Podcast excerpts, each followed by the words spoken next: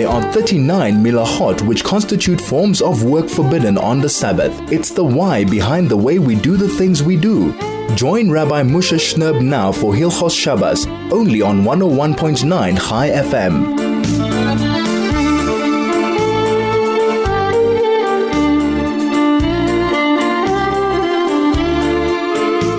101.9 Chai FM. The program is Soul to Soul, and a very, very warm welcome to our entire radio family who comes from far and near, near and far, north and south, south and north, and east and west to listen to gather together at this time on a Friday afternoon, hopefully to learn something, to be inspired, to walk away and say, hey, I never knew that. This is something interesting. Maybe let's talk about it at our Shabbos table because what I want more than anything else is that what we discuss at at uh, on, on Friday afternoon should be spread, should be told over to others, should be shared, should be used as as a as a as a as a catalyst for discussion for the beginning of of, the of a gambit uh, to be thrown out and perhaps built on and discussed and developed and debated and argued about even in, in at your Shabbos table. That's the point of it. It's not just to give me a platform to be able to spread my Torah, which is great, but it's it's meant to be listened to. It's meant to be imbibed. It's meant to become something that we take with us and add enhance to the beauty, to the beauty, to the spirituality, to the rookness of of our Shabbos.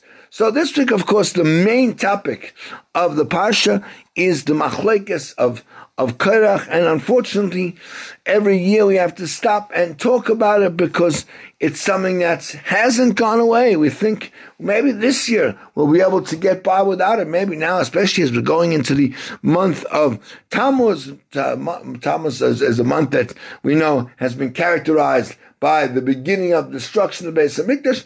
Maybe this year we can turn it around. Let's make it a year of, as, as the pasuk says, a year of sustenance and simcha, of happiness and, and joy. So the Torah says, "Vayidaber el Korach." Uh, uh, Moshe Rabbeinu says to Korach ve'el kol adosai, and speaks to his Korach and all of his entire his entire assembly. Now, anything that is debated Right? Well, anytime you have a, a, debate or you have dissenting opinions or you have the, unfortunately, the kind of fire of, of, of controversy, so that can be the basis or the way, the way uh, that disagreements are expressed in, if they're based in, in, in Torah. You know, Chazal tell us in Pirkei Avos, uh, in, in, chapter 5, next week's Parsha, uh, next week's Perik, that they in fact label the controversy of Korach Va'adosoi and his congregation as a machloikes sheloyin l'shem shamayim, controversy not for the sake of, of Hashem. It's a disagreement which undermines the very underpinnings of Torah Yiddishkeit. Korach va'adosoi Korach and his band stand in absolute contrast with the two classic debaters of the Mishnah. And that is Hillel and, and Shammai, who debated L'Shem Shemayim. Interestingly enough, concerning Hillel and Shammai, both disputants are named, while in the controversy that surrounded Korach and Moshe, it's called the Machlekes of Korach Vadosai.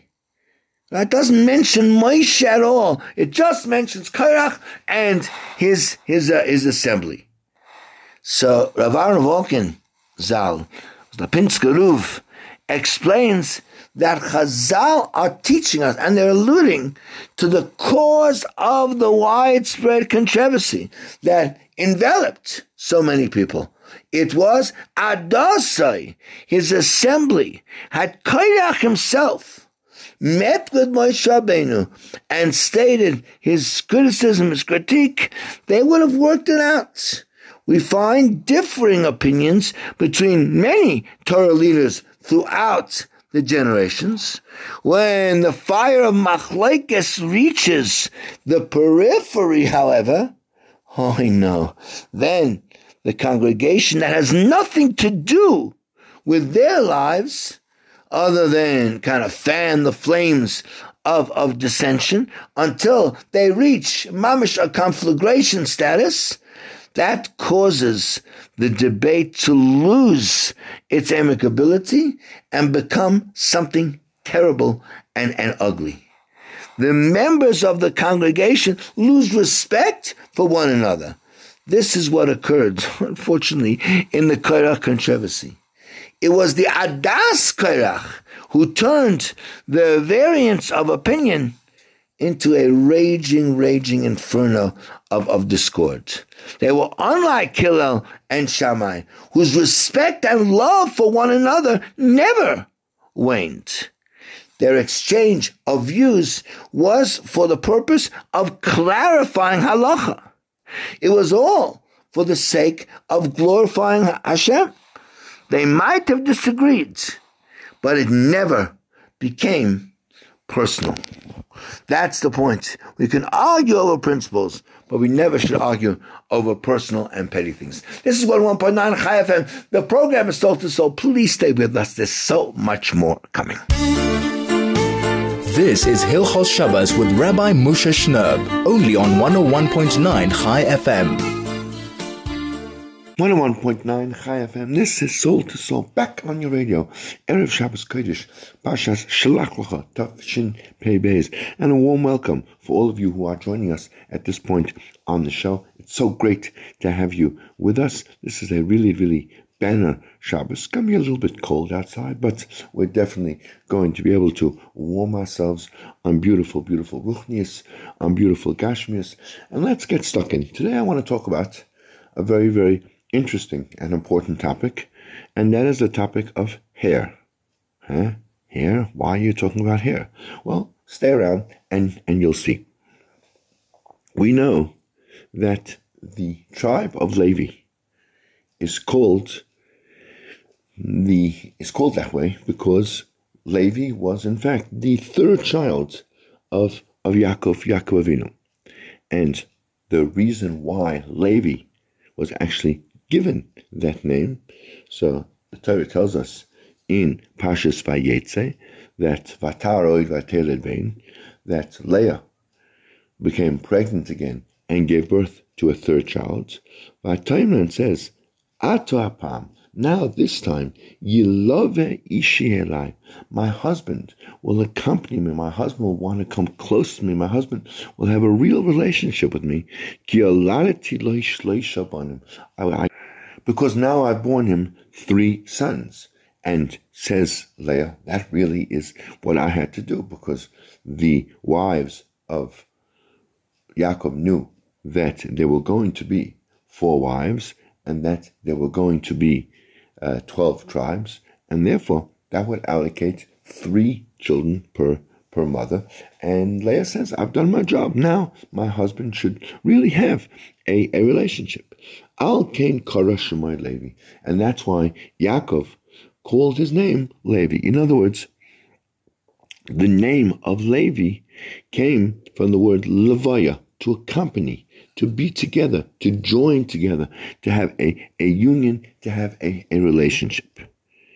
And this is, in fact, really the whole purpose, the whole mandate, the whole mission of Shevet Levi, to be the, the glue, so to speak, of the of the uh, Klal Yisrael that sits in the middle of all the Shvatim of Klal Yisrael and unites them and brings them brings them together right? In, in Am Yisrael, we know there are 13 different Shvatim, 12 of them and Shevet Levi, and that number 13 is also, of course, the gematria of the word Echad, 1 and 8 and 4 equals 13, and also of the word Ahava, love, ah, right? 1 and 5, 6 and Bays is two is eight, and Hey is is uh, is five is thirteen, right? Which is the greatest uh, uh, uh,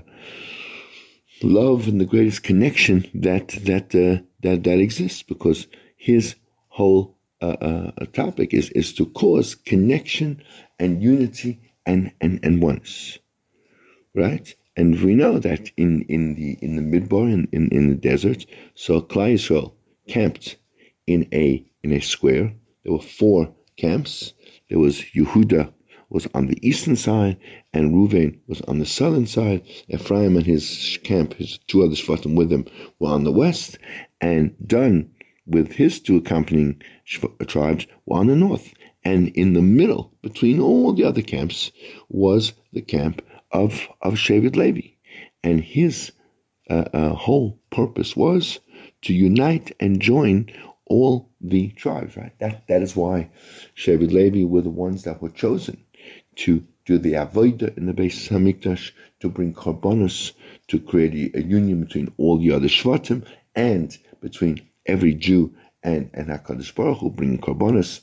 Karav brings a person close and, and united and with to have a relationship with with Hakadosh Baruch Hu. If this is so, it seems very interesting and, and very strange.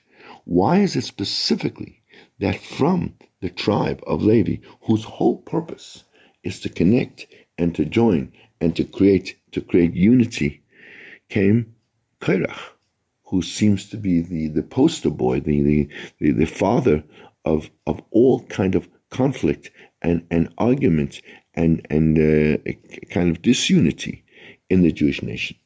We're going to have to understand how that can possibly how that can possibly be. The Gemara in Sanhedrin, Daf Kuftes Amud Beis brings, Amarav. There was a man called Oin ben Peles from the tribe of Ruvain, and the Gemara says his wife saved him. We know that the the people that uh, primarily were involved in the revolt of Korach were members of Shevet Reuven. That's that's because uh, Reuven, we, we just said, uh, camped on the south, and the Leviat families, which were divided also into four families, the Kahas, uh, Gershon, and Merari, and Moshe and Aaron and, and their families. So Kahas was also on the south side of the of the Mishkan in the inner circle, and therefore Kahas and Reuven were quite near each other, and therefore uh, Korach, who came from Kahas, the first people that he would attract to were his neighbors. As, in fact, as Rashi brings, the Russia, Oy the of woe is to the neighbor of a rasha because he is the one that's most prone, that's most likely to be attracted and to be seduced to join the, the revolt and, and the arguments. So Ein ben Peles, who was from Shevet Ruvain, the Gemara says his wife saved him. Why? Because she told her husband a very, very cogent argument. Why are you getting involved in this argument between Korach and Moshe for who is going to be the supreme leader of the Jewish nation? In, in, in terms of your own life, it doesn't make any difference. If Moshe Rabbeinu wins the fight, so then you're going to be a Talmid of Moshe Rabbeinu. And even if Korach manages to be victorious, so he's going to be the leader, and you're going to be his father. So what's the difference? Why do you have to put your life and your reputation on the line to get involved in this? In terms of yourself, there's absolutely no practical difference who wins the war. So he says to "But what? What can I do?" I was with him in the original uh, plan, the original uh, uh, kind of uh, conspiracy, and I swore to them that if they're going to call me, I'm going to go. I'm going to go with them. So, so his wife said to him, "Don't worry. I know that all of these people are kedoshim. They're all holy people, and they will not come near me if my hair is uncovered. And therefore, you sit in the tents, and I'm going to save you." So she gave him some some nice strong wine, and he became a little bit intoxicated and, and went to sleep. And she put him to sleep in the, the tent. And she sat by the entrance of the tent and uncovered her, her hair. And anyone who would come to, to call her husband would see her uncovered head and, and would, would walk away, would, would, not, would not come any closer. And therefore, he was saved. He did not get swallowed up in the ground like the other followers of, of Korach, Korach did. On the other hand, the wife of Korach, she said to her husband, Take a look. Look what Moshe Rabbeinu is doing. He appointed himself as king. He appointed his brother as Kohen Gadol.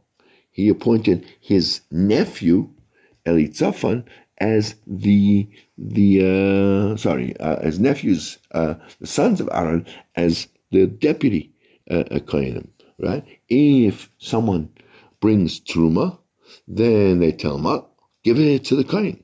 If he brings uh, Maaser Rishon, first first kind of tithe where you have where a farmer has to give ten percent of his crop of his crop. Then then Moshe says, "Come, come, come, bring it, bring it, uh, bring it, bring it to me."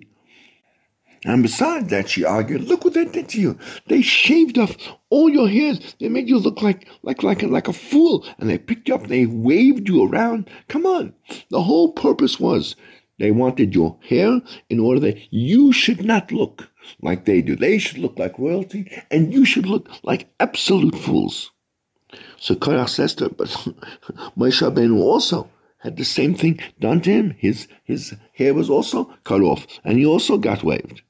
So she said so she answered, well, that was just so he should look like you, like you shouldn't feel so so bad. So it seems so interesting. Ayn Ben Peles saved her husband by revealing her hair, and Korach's wife made such a big deal about the Levium having their hair cut off. Isn't that something? Come back after the break and we're going to discuss this further. This is 11.9 Chai FM. This is Soul to Soul. Please stay with us. This is Hilchos Shabbos with Rabbi Moshe Shnerb, only on 101.9 Chai FM. 101.9 Chai FM. This is Soul to Soul. Back on your radio, Erev Shabbos Kodesh. Parshas Korach Tov Shin Pei Beis. Thank you for joining us. We are in the middle of a very interesting discussion. We are discussing hair. No, not the musical. I believe there is such a thing, but we're talking about what what is hair, and we see in in in, in our parsha two very very very very distinct approaches to hair.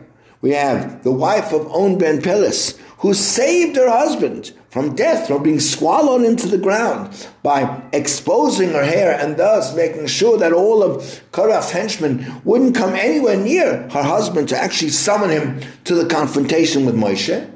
And we have Mrs. Uh, Mrs. Korach, Korach's wife, who used the fact that all the Levium had to cut their hair as kind of her meal, as, as ways of showing how Moshe Rabbeinu had stolen all the power for himself and was simply manipulating and, and degrading the rest of the Levium by making them shave the hair off. And he wasn't godly inspired. So the question is, well, how come it is that Oymen Peles saved her husband through by uh, revealing her hair, while sort of in contradistinction to that, Mrs. Korach made a, made fun of, of Korach, that's that the fact that his hair was was cut.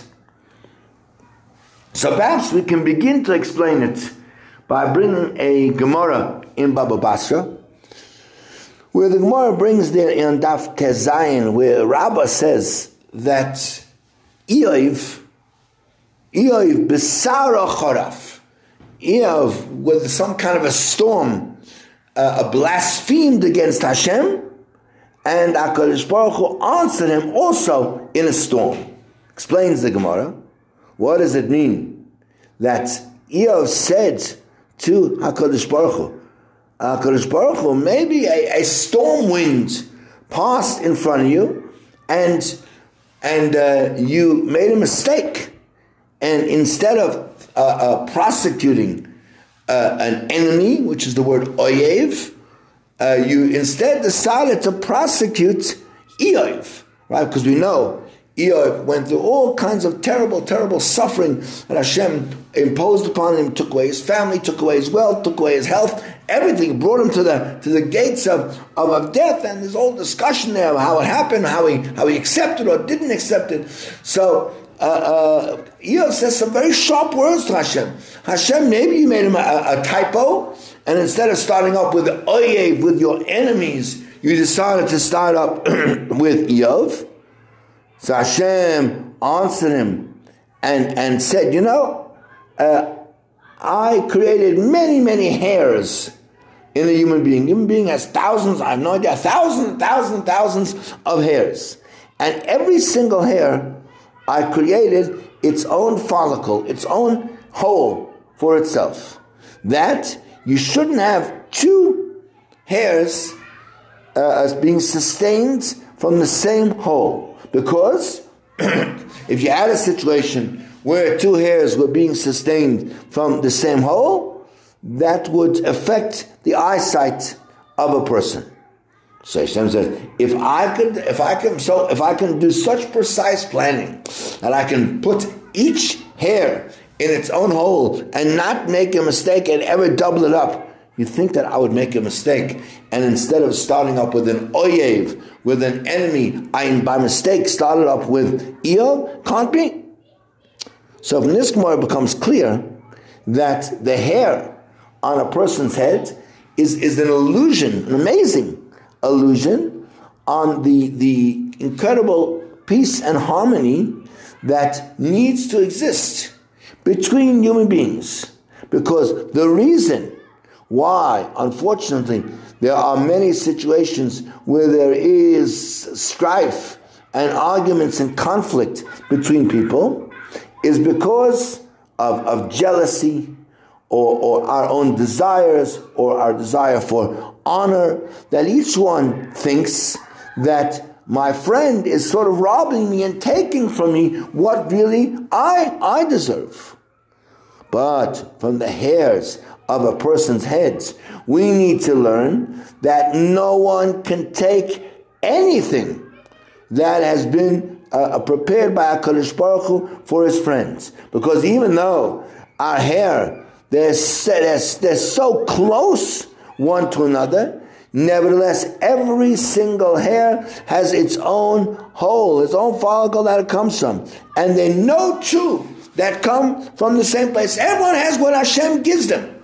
And if we understood that, then what's there to fight about? Whatever we need to have, Hashem has given us. There's no reason to be jealous or to desire what someone else has. Clearly, that's not in our follicle. And in fact, there's a Medrash Tanchuma that says a very similar similar thing. Says the the, the Medrash says that there was a, a story with a certain Kayin who had as one of his responsibilities that if there was a person who thought he might be affected with a nega type uh, infection, right? We know the, the plague of, of, of negoim that people would get sometimes for Lashon so only a Kayin can paskin whether or not he's pure or not. So when he, uh, he this Kohen became very, very poor, and he wanted to go outside, he wanted to leave Eretz so make a panos somewhere else. So he called his wife, and he said to her that because people usually come to me to have me inspect their negoim, so it's difficult for me to leave them, to abandon them. They need me. So you come and I'll teach you that you can look at the Negoim and you can and you can paskin, right? And he said that if you see that the hair of a person is is uh, is the hair has gone very brittle, very very dry, so then you know that he has tsaras because every single hair Hakadosh Baruch Hu created its own well, its own source of, of moisture in itself that it, it, uh, it, it drinks from it. And when that source dries up, that means the hair has dried up and he has saras. So his wife said to him, and what happens if every single hair, if Hashem created for every single hair its own source of parnasa by it by itself that it can drink from and be sustained? What about you? You're a human being right? How many hairs do you have, right? And your children are being supported by you. Don't you think that HaKadosh Baruch Hu will organize for you also a, a, a, a mayan, a source of, of parnasa. Therefore, she wouldn't let him go to, to Chutzlaritz and, and, and, and seek a fortune there. Hashem will look after you here, here also. Now, Shevet Levi, who we know already from the time of their birth, right, is, is, uh, is already has this midah of, of peace and, and of unity. So they don't need the, the they don't need the, the lesson of, of the hair in order to, to understand the need for, for harmony. And therefore, Moshe was commanded to cut their hair. However, Mrs. Korach used that uh, a tremendous privilege, in fact, that the Levium were given, that they don't need hair to learn the lesson of how to share and how to be considerate and how to think of other people. She turned that around and used it against Moshe Rabbeinu. Because Moshe, she said that Moshe Rabbeinu's intention was to create dissension and fights. And therefore, that's why she, she claimed that's why Moshe Rabbeinu wanted to cut off their hair in order that there shouldn't be a standing lesson about peace in the world, and, and it would serve Moshe's interest. This is what she argued to to uh, uh, to fester argument. On the other side, uh, the wife of On Ben Peles, she uncovered her hair in order to teach all of Korach's cohorts about this midah of shalom of peace from that we learn from the hair that that uh, uh, no hair touches another hair. Each one has their own hole, and therefore she aroused the midah of peace to the extent in order to hand, to save her her husband that he shouldn't uh, participate in Korach's, Korach's rebellion the, the Chasam Sofer in, in Parshas Toldos brings uh, that which is explained in, in a medrash, in a medrash in uh, Tehillim on, on the Pasuk. The Pasuk says, Rabas shachna lo nafshi im sainei shalom. That my, my, my soul dwells with those who hate peace. So the Medrash asks, is there a person who hates peace? How can that be? Says Medrash, yes. This is referring to Esav. Esav hates peace. And so it says, V'nosati shalom ba'aretz.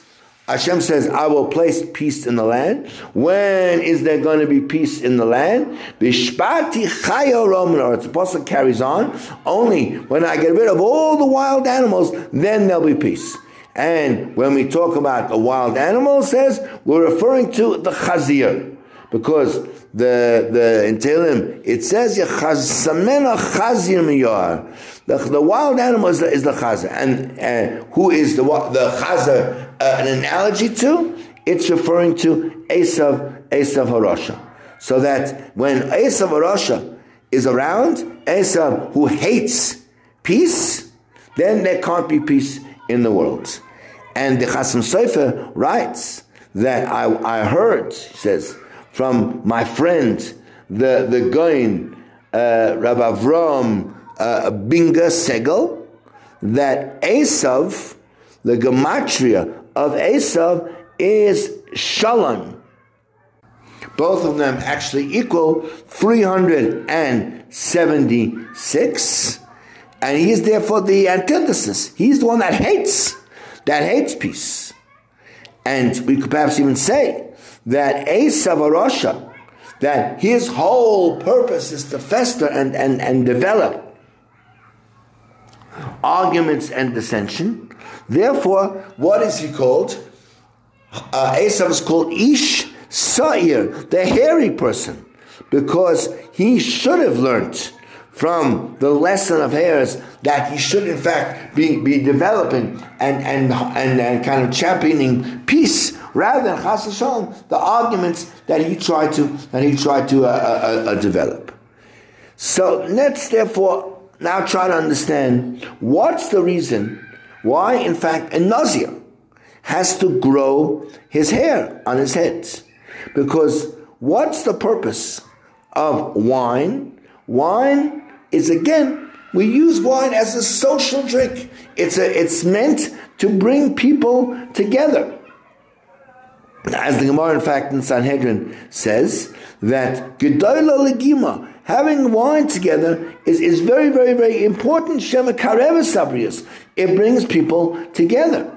And that's why the Gemara in, in Psachim says that uh, uh, they, they compare the concept of a marriage when two people get married. It's called inve agefen be'inve agefen. The branches of, of, the grapes of a vine together with the grapes of, of a vine.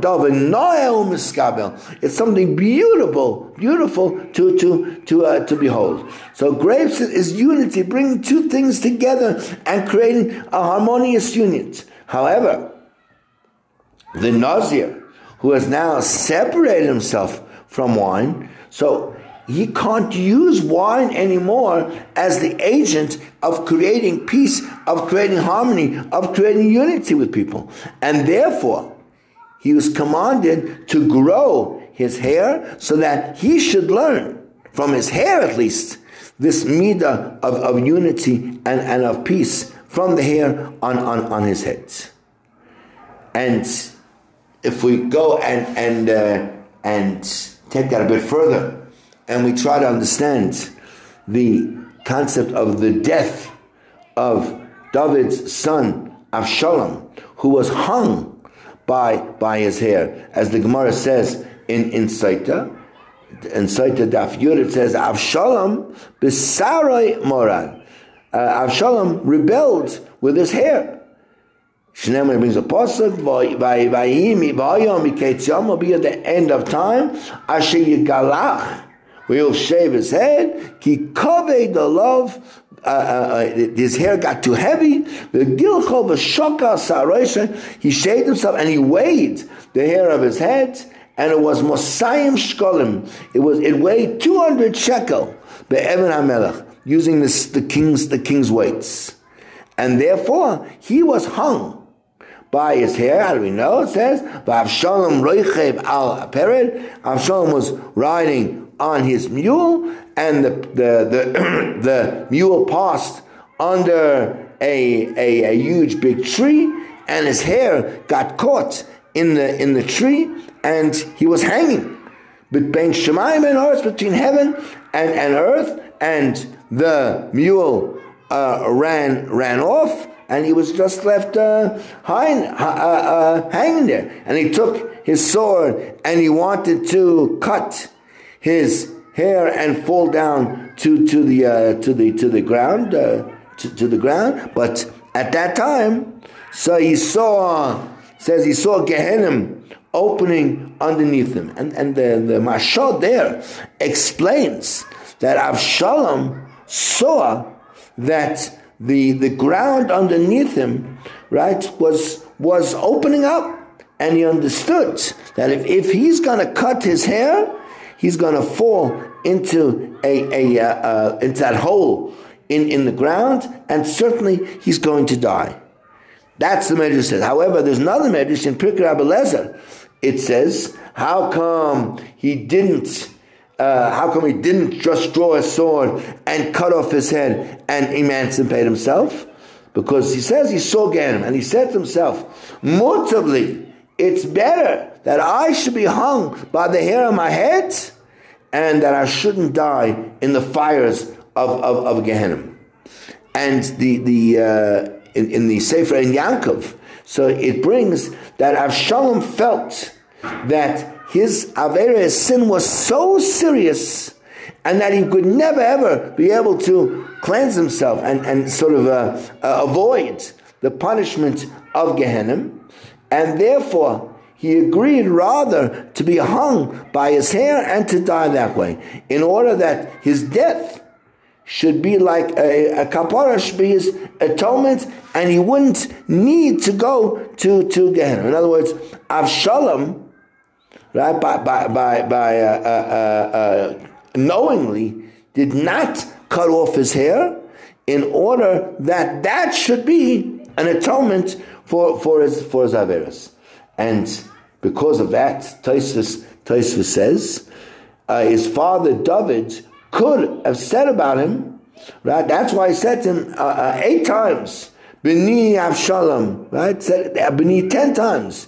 And that was to try to save him from the seven levels of Gehenna. And the eighth time was to bring him into, into Gan Eden. Because we don't find that a, a, uh, a father is able to benefit his son. Usually it's the other way around. Usually it's the son who, who, who helps his father after his father is no longer alive to, to go to higher levels of heaven. How can it be that David would be successful to bring his son out of Ganem and bring him all the way to Gan Eden? So Tosfos explains Yesh because Avshalom, right, took his punishment in this world by he was killed with a very very strange and terrible uh, death, and that helped him. That helped him. The tefillah of his father helped him. That that should then be sufficient punishment, and he wouldn't need he wouldn't need Gehenna. Based on what we're saying, we could say that Avshalom, when he rebelled against his father, so he unfortunately caused a tremendous dissension, tremendous fighting amongst the Jewish nation, and he never then therefore imbibed, he never learnt the understanding of what Midas Hashalom is from his hair, which the hair is there to teach us the concept of, of Shalom, and therefore he was punished that he was hung by, by, by his hair. We can go even, even further, and we can explain that which we find by Yosef, that uh, Yosef Atzadik, that uh, the Medrash brings in the Medrash Tanchuma, that when Yosef saw himself, he began, when he saw himself sort of being successful in the house of Potiphar, he began to eat and drink and, and play with his hair. And they said, oh, and he said, Blessed be HaKadosh Baruch Hu, that allowed me to forget my father's house. Says HaKadosh Baruch Hu, your father's mourning on you. He's wearing a sack, he's wearing sackcloth and ashes, and you're eating and drinking and playing with your hair? So I'm going to sick Mrs. Potiphar on, on you. And what he means is that even that Chazal chose to, to, to, uh, to kind of berate Yosef for his attitude and, and for playing with his hair and, and, and worrying about his own physical appearance, we could say that Yosef chose to, to play with his hair and make a big deal of his hair when he saw the argument that his brothers had with him. He wanted to be mischazak himself. He wanted to strengthen himself in the midah of, of, of shalom. And, and, and you can learn that, as we said, from, from the hair. And that's why he began to, to play with, with, his, with his hair. Just a little bit of insight of what hair is meant to, to teach us. We'll be back in a moment with more on the Hilchos Shabbos. This is 101.9 Chai FM. The program is Soul to Soul. Please stay with us. We'll be back in a moment. This is Hilchos Shabbos with Rabbi Moshe Shnerb, only on 101.9 Chai FM. 101.9 Chai FM, Soul to Soul, back on your radio, Erev Shabbos Kodesh, Parshas Korach, Tov, Shin, Pei Beis. So great to have you on board. Those who joined just now, thank you for making the time on pretty short Erev Shabbos to come join us, to come learn a bit, to come spend a few minutes to be, to be uh, inspired if you just joined now, so we've been discussing hair before now. You need to go back and go on the website and listen to the first few segments because they were absolutely dynamite, if I may say so my, myself. But now we're into our Shiva Ilka Shabbos mode. And before we do that, as we always do at this point on the show, just to give you the very, very important times you need to get started on this Shabbos. So the earliest time for benching for lighting your Shabbos candles this afternoon is at 421. 21 minutes past 4 is the very, very earliest.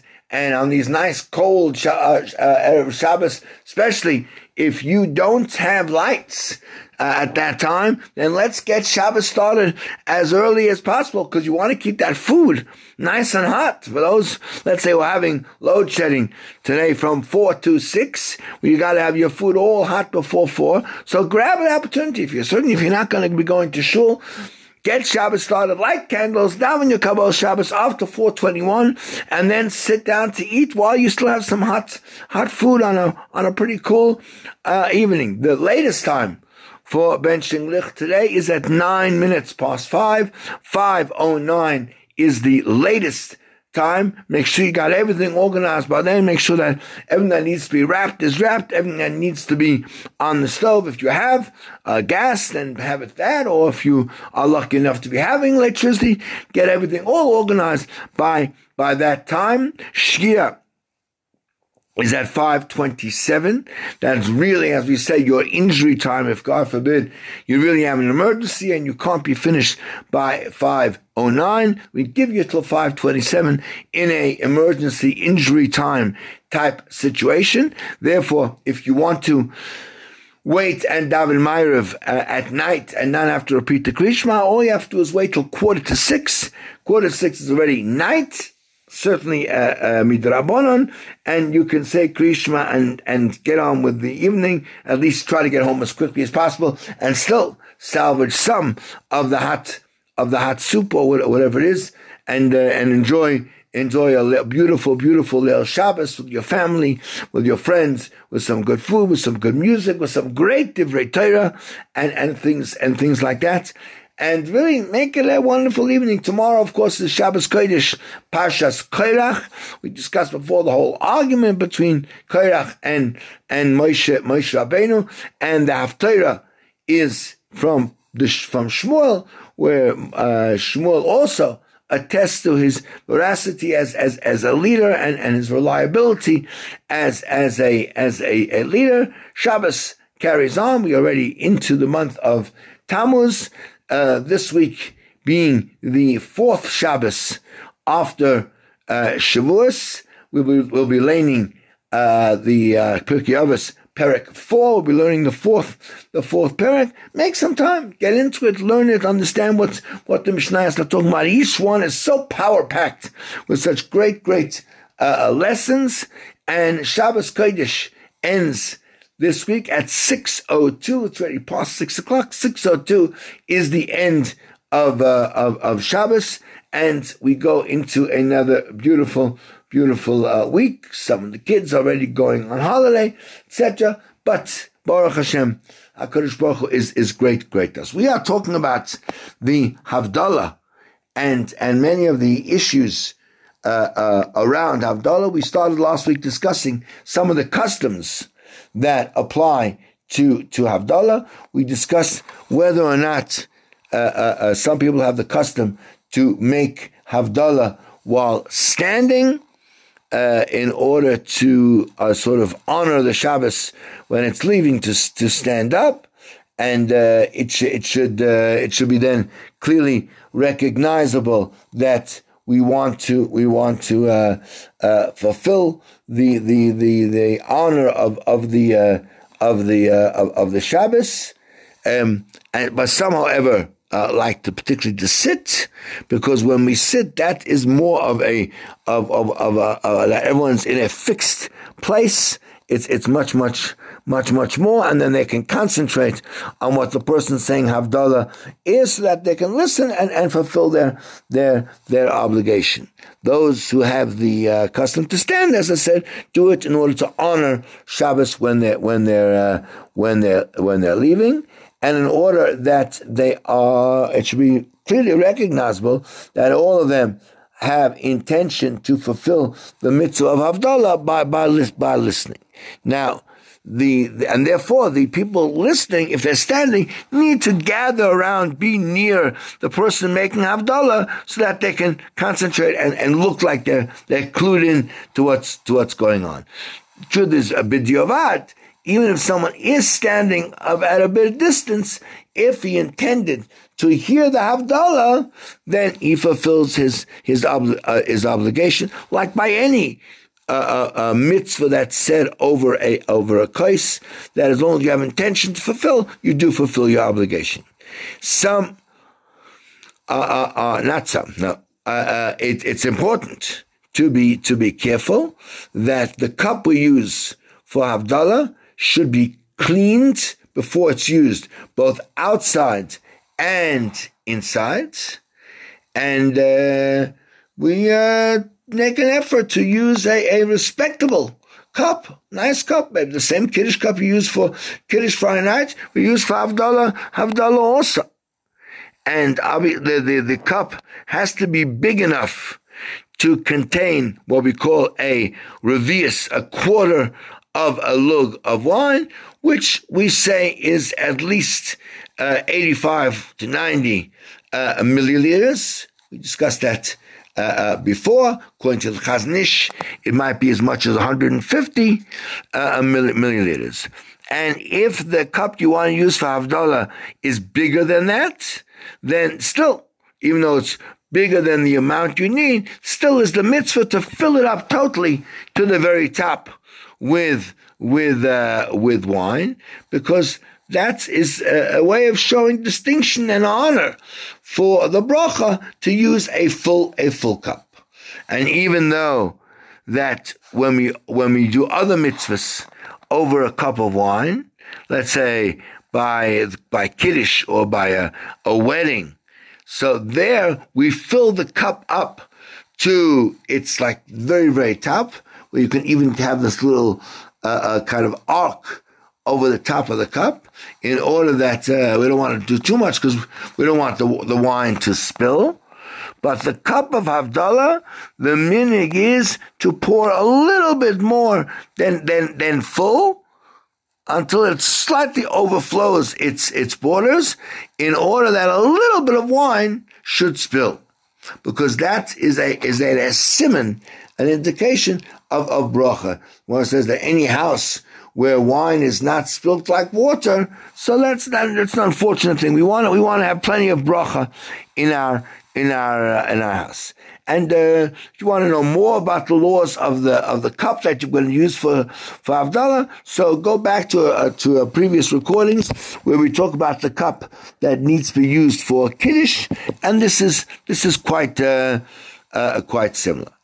Now, certainly uh, lechatchila, it's best that the person making the Havdalah drink the entire revius of wine, the entire 85, let's say, mil or or 150 according to uh, the Chazon Ish that are in the cup, in order that he's now drunk a whole revius of wine, and therefore he's able afterwards to say the special bracha achrona of ala gefen vel priya gofen that that uh, that's a that's special special privilege to to make.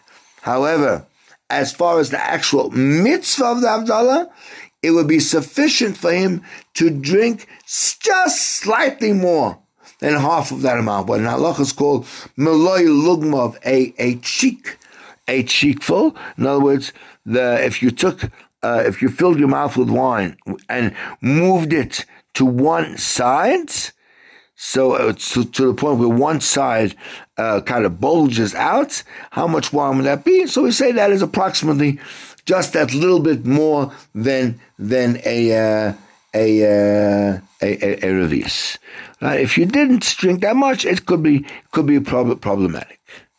Now, the people listening to the Havdalah need to be quiet until the person making Havdalah finishes to drink that that uh, uh, uh mugmav. Because since the mitzvah of Havdalah is to say it over a cup of wine, only after the person making Havdalah finishes drinking his Mulay that's when the Havdalah, that's when the Havdalah uh, uh, ends.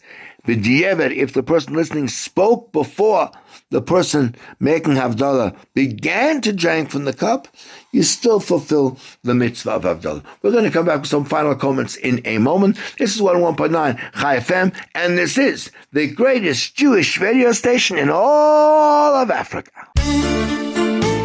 This is Hilchos Shabbos with Rabbi Moshe Shnerb, only on 101.9 Chai FM.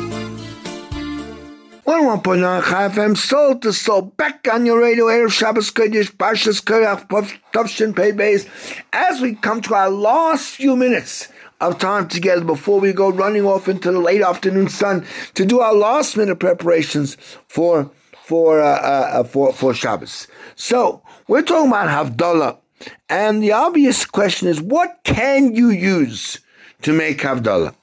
So there's no question that the best thing to use for Havdalah is to use wine because that is the most distinct distinguished and honorable drink, and that is what a person should use to make to make Havdalah. Right? Because the, the Gemara says that what the special properties of wine are. Number one, it does sustain a person. It has sustenance values, and it also makes a person happy. We know wine uh, makes a person feel feel good, and when we are using the wine not just for stam, an act of happiness, but to draw us into a state of happiness over doing a mitzvah so that is a tremendous, tremendous, tremendous uh, uh, uh, privilege because it, it really then reveals and opens up and exposes our beautiful, beautiful, beautiful premise, our beautiful insides, which is so good and which is so perfect inside every single, every single Jew. And the Chacham say in Gemara in, in Shevuos that if someone makes a, Havdalah over wine on say Shabbos, so it says Zeichel Yisporech Bebanim.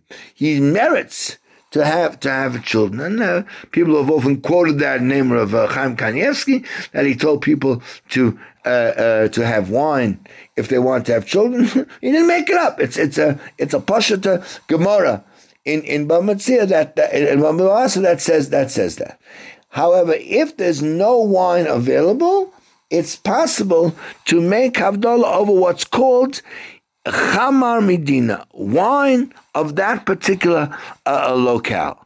And that is a, a drink that is considered important and distinguished in that particular place, which we would drink in that place, not as, as a thirst quencher, but in the same way as we drink wine, right? Uh, uh, uh, you know, at, at, important occasions when you're together with people that you really value, etc., etc. So to Medina has to be that type of krida of of of uh, of, of drink.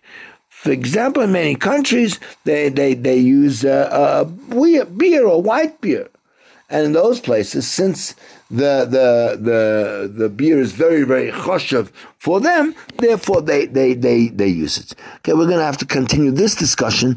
Please God, next week in the year we'll talk a little bit more about the concept of Chamar Medina. But in the meantime it's time for me to get on my buck and white stallion and go right riding off. And therefore, I'm just going to take the opportunity to, first of all, thank all of our radio family for putting on their devices, their phone, wherever you are and whatever you're doing to listen to our, our, our Torah today.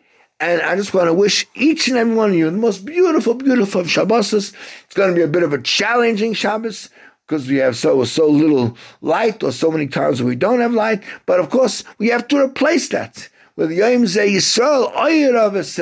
day is full of light, and our Simcha and our joy and our coming together as a family and as friends will add so much uh, a, a beautiful, beautiful illumination, so much sparkle to, to, to our Shabbos. So I'll just end by wishing every single one of our radio family a beautiful, warm, inspired, and cocooned good Shabbos to one and to and to all.